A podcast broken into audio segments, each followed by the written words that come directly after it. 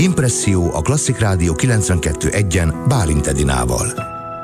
A vonalban Tvirst Péter, a Liszt Ferenc Kamara zenekar koncertmestere. Üdvözlöm, jó napot kívánok!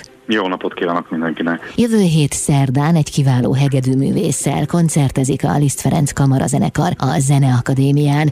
Én úgy sejtem, hogy nagyon örülnek ennek a lehetőségnek sokkal inkább, mint, vagy sokkal jobban, mint mondjuk azokban az években, amikor mindez természetes volt. Igen, így van, mert nagyon-nagyon sok új dolog kerülhet a, a, a színpadra, és nagyon sok új dolgot tudunk bemutatni, akár, akár be tudunk mutatni egy új szólistát, a, a, az est szólistája Ilya Gringotts lesz, és nem csak a szólistája, hanem a Beethoven darab, amit fogunk ö, ö, utoljára játszani, a Beethoven Diabelli variáció, I, a, annak a koncertmestere lesz, Ilya Gringolc.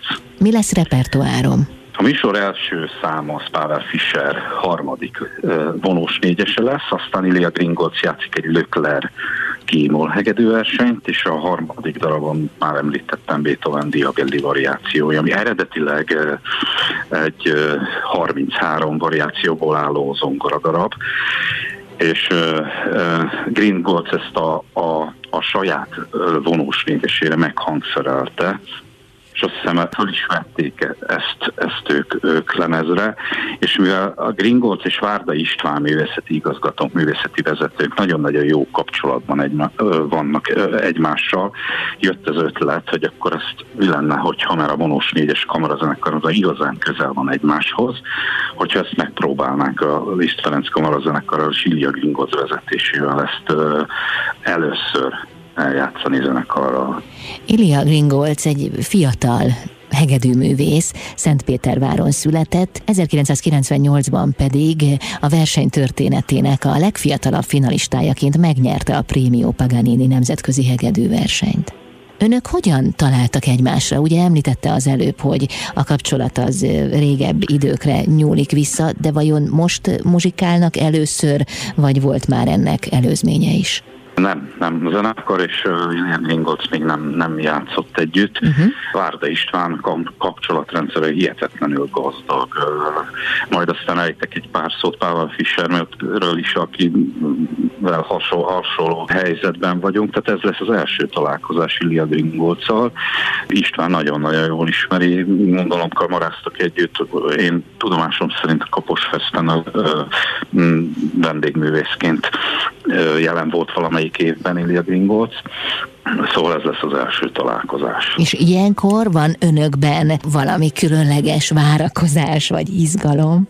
Hát mindenféleképpen minden, uh-huh. minden, minden olyan uh, első találkozás az izgalmas, minden uh-huh. új vendég, vendégművésszel való első találkozás, és mondom, a, a dolognak az a különlegessége, hogy nem csak mint uh, zenekar szólista uh, összetételben fogunk együtt játszani, hanem a Beethoven darab esetében ő, mint koncertmester uh-huh. beül a zenekarba, és az ő irányítása alatt fogjuk eljátszani uh-huh. Beethoven darabot. Uh-huh. Viszont ha ez a mostani bemutatkozás jól sikerül, akkor könnyen lehet, hogy ennek lesz folytatása is. Én nagyon, igen, én nagyon remélem, igen. Aha. Ilia Gringolc egyébként szívesen dolgozik barokk zenére, specializálódott együttesekkel, de hát többször fellépett már a Liverpooli vagy éppen a berlini szimfonikusokkal is, most pedig akkor a Liszt Ferenc Kamara zenekarral muzsikál. Milyen fejlődési lehetőséget kínál egy ilyen együtt muzsikálás? Minden, minden művész, akivel együtt játszunk, az van egy, van egy, egy, egy saját rálátása a darabra, van egy saját hangszerkezelése, van egy olyan, ami, ami, ami mindenkinél más és más, és ezeket megtapasztalni, és ezt, ezt a, azt a gazdag, gazdagságot ebből tanulni, és esetleg átvenni, ez, ez, ez gazdagítja a, a, a, a zenekar játékmódját is, és a bármilyen darabnál lehet aztán használni. A Zeneakadémián lesz a koncert jövő hét szerdán, de még üres nézőtér előtt.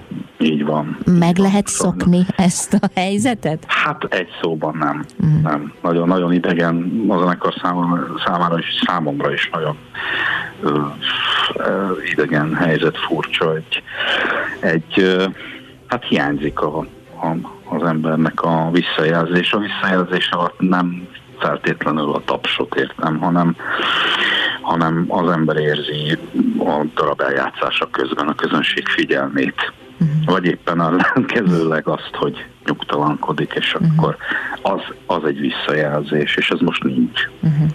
Az online Tehát térben... nem a tapsról van szó, hanem, hanem a játék közben azt valahogy a bőrén érzi minden zenész, hogy, hogy, hogy, hogy mennyire tudta esetleg megfogni az előadással a közönséget, és ez a fajta visszajelzés nagyon hiányzik. Uh-huh, uh-huh. Ami érzékelhető. Igen.